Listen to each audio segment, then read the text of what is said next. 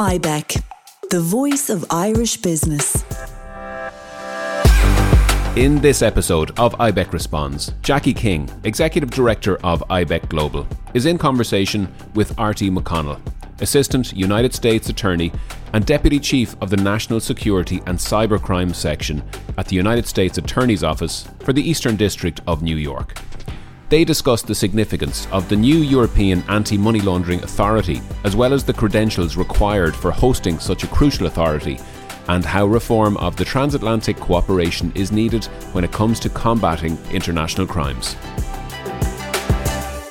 Welcome, everybody. As the European Union sets to put in place the new anti money laundering authority uh, to fight financial crime in Europe, I am delighted to welcome Artie McConnell, Assistant United States Attorney and also Deputy Chief of National Security and Cybercrime Section at the U.S. Attorney's Office for Eastern District of New York.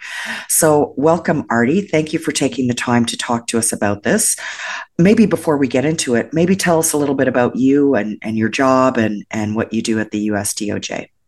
Sure. Well, thank you very much for having me. Uh, it's a pleasure to be speaking about uh, this important topic. I, uh, as you said, I'm an assistant United States attorney, um, which is a federal prosecutor in the Eastern District of New York.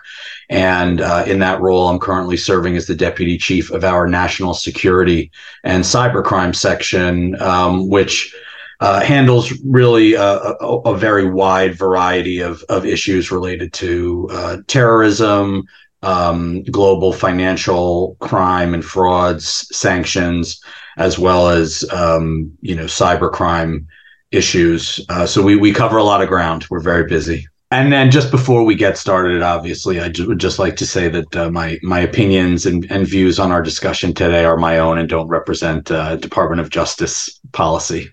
Very well noted, Artie. Thank you very much.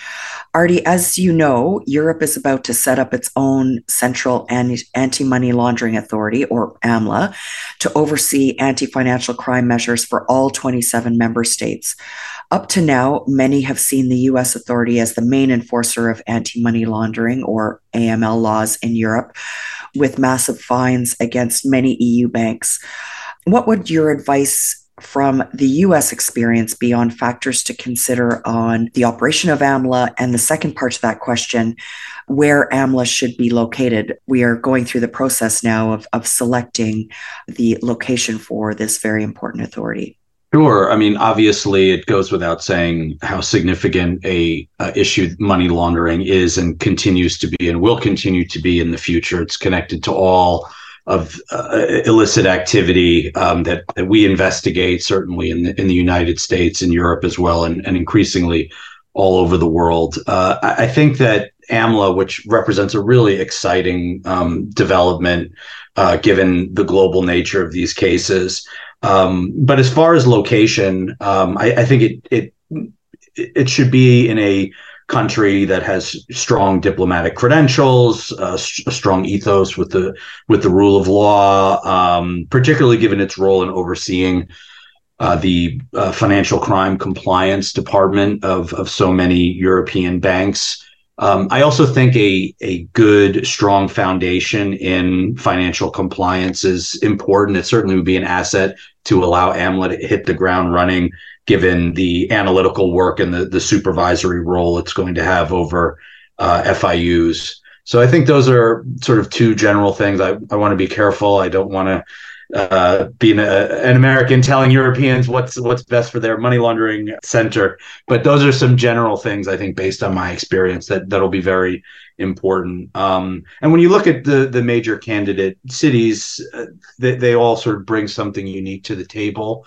Uh, obviously, some of the major, more traditional European capitals, Paris, Madrid, they're used to holding uh, multinational organizations, um, and they have a lot of the factors I just mentioned. I think the Baltic states would be a very interesting choice as they've been on the front lines of a lot of these uh, money laundering threats. I know we have a large Irish uh, audience. I think Ireland and Dublin's candidacy uh, is extremely strong. It's it's growing into its own as a important not only European but global uh, financial center. And and I can tell you from the U.S. perspective, the the close working relationship that um, we have with with Ireland and uh, that Ireland also enjoys with the United Kingdom, I think would be a, a real asset, not only in in the criminal but also in the regulatory space. Yeah, very interesting. And you're right, there's no shortage of good candidates. And the importance I think AMLA will be important from an operational point of view, and to have strong transatlantic relationship will be critical. How, how do you see that working? Well, it's difficult to say. I, I, can tell you that the the, the transatlantic relationship, um, while strong, is is still in, in, in need of of reform. Part of the issue that we face on both sides of the Atlantic when investigating and and in some cases prosecuting transnational crime, global money laundering cases is the uh, ability to obtain evidence from a variety of foreign jurisdictions. We're always playing catch up. And so, to the extent that AMLA is going to be able to streamline that process, both for the United States and also for for the European Union getting evidence from the from the US in order to make cases and right take regulatory actions there, I think it's going to be extremely important and, and it's a very promising development. It's one I think everyone in my position is really looking forward to. Yeah, we, we, certainly agree on this side as well. And, you know, you mentioned that international cooperation, you know, just given the audience of our podcast, I believe you might have some Ireland specific cases of international cooperation. Again, not asking you to favor one, one bitter uh, country over another, but, but just uh, putting some tangible examples around what you just said. No, absolutely, and I, I think Ireland. I've been I've been a prosecutor now for almost twenty years, and I can tell you that in, in these types of cases, Ireland is is not only becoming an increasingly important partner, but we're we're just seeing it in a variety of different contexts, whether it's money laundering, cybercrime, and related laundering. Uh, I mean, I, I think that that speaks to sort of the rise in the Irish economy and its importance globally and Dublin's strategic position within the, the European Union. But um, we, we've had a, a, number of cases where Ireland and the US Irish cooperation has played an important role. We had a case a few years ago um, where we prosecuted several individuals who were laundering money and processing payments as part of a giant uh, mass mail fraud campaign. And we relied very closely on our cooperation with the Irish authorities to take down one of the nodes of that conspiracy, which was in Shannon, uh, in the more regulatory uh, space rather than cr- the criminal context.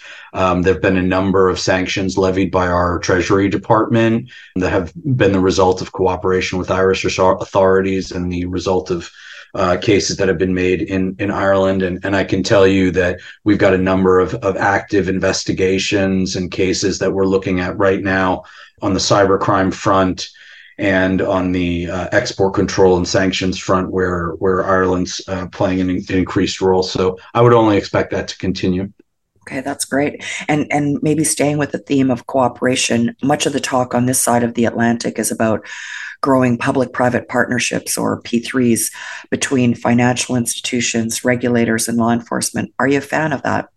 I'm a I'm a big fan. It's something that that we're trying to do uh, not only in my office and in my section, but but I think nationwide. I think there's a recognition that whether it's educational institutions, research laboratories, companies, they're often on the front lines of really um, significant illicit activity in that they can gatekeep, they can they can report things, and so I think outreach from our sector to private companies is is just really critical. The dialogue is important. I think it's important to put names to faces. And again, I'll tell you that a lot of our most significant cases over the last couple years have either been started or been supported by tips that we have received as a result of connections we've made in our public private outreach. Oh, interesting. And that kind of cooperation probably uh, is essential in your role as the Deputy Chief of National Security and Cybercrime. So tell me more a little bit about what you're seeing specifically in the cybercrime space.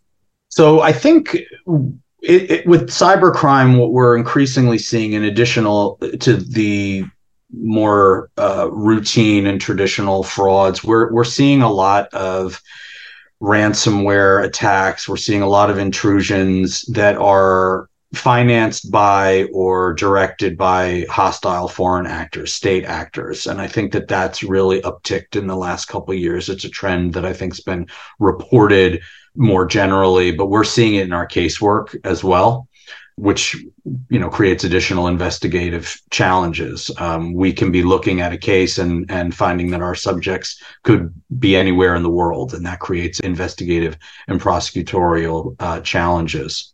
And on the national security space. So the national security space, I mean, that's a big, uh, big, big topic. I'll tell you that the department as a whole, the Justice Department, um, has really placed uh, a great emphasis on national security priorities, really driving uh, compliance goals, and that's something that in our in our public-private outreach we're really trying to to message. Um, the Deputy Attorney General recently said uh, in comments that made their way quickly through the compliance community that sanctions and export controls are the new FCPA. The FCPA, of course, being the Foreign Corrupt Practices Act, which really was the driver of a lot of compliance initiatives over the last really decade. Um, and I think the the message that that comment is meant to send is that we're going to be increasingly concerned about any compliance concerns that impact national security. So whether that's sanctions, whether that's export controls of sensitive technology, cybercrime, intrusions of critical infrastructure, critical uh, financial infrastructure, banking. I think that that's where we are going to strategically be turning our our attention. I think it's a necessary shift yeah, and and you certainly have been involved in prosecuting some of some very very high profile cases, and I'm certain that you can't talk about ones that are ongoing, but maybe maybe give us a little color around the case you worked on where five Russian nationals and two oil traders were charged in global sanctions evasion and money laundering scheme back in 2022. Yeah, sure. I I think that you know that case really highlights how sophisticated um, some of these networks are and how high the reach goes. I mean, that went all the way to some some very well known and well connected oligarchs. I don't really like that term, but for for yeah. for the interest of simplicity, um, but you know that was a that was a worldwide operation. It was very well backstopped, both financially and with with corporate structures, and you know one of the things that i think your your audience should be be aware of and this is sort of in the spirit of public private partnerships as well is that indictment, if you go and look at it, it's about 70 pages long, and that's intentional. Um, we want to put facts out there that our uh, private sector um, partners can look to to see what we're seeing in, as far as current trends, new techniques that that money launderers may use to to move money in products, whether it's you know manipulating GPS data on cargo ships or a particular jurisdiction that may not be um, well known where where um, shell companies are incorporated or in, in this case we saw the use of cryptocurrency um, in the millions of dollars brokering uh, oil transactions for literally millions of barrels. So i would encourage people who are working in this space to not just rely on a news article or a press release when one of these cases comes out, but to look at the actual charging document because we're making a concerted effort to put a lot of the facts out there um, for public consumption, so people can use those tools and those that knowledge as compliance professionals. Yeah, that and and that is that is so important. Well, you've given us quite a bit of your time and you clearly have important work to carry on with, but I can't let you go without asking you, you know, with the name Artie McConnell, you clearly have some Irish roots. I sure do. Um, back in the 1800s, um, my my great grandparents came over here from Ireland. Uh, like most New Yorkers, we have uh, you could probably get a little bit of Irish in, in all of us, and certainly been diluted since uh, the generations have passed. But um, something I'm, I'm very very proud of, and and um, I, I, look forward to uh, joining you all in in May and at the uh, European Anti Financial Crime Summit. Yeah, that's great. We look forward to welcoming you home there and maybe uh, showing some Irish hospitality while you're here. For those that are listening, that European Anti Financial Crime Summit in 2024 brings together uh, international anti financial crime leaders from banking, fintech, regulators, and law enforcement like Artie. And um, so we look forward to welcoming you then. Well, and what could be better? What could be better than a few pints of the black stuff and talking uh, financial crime compliance? I, I can't think of anything, Artie, and we look forward to that. Thank you again for your time today. And uh, we look forward to hearing more from you and certainly following the great work that you're doing. Well done. So thank you very much for being with us today, Artie. Thank you. We hope that you enjoyed this episode of IBEC Responds. To explore our full podcast offering, visit ibec.ie slash podcasts and make sure to follow IBEC Podcasts to stay up to date with new episodes. IBEC, the voice of Irish business.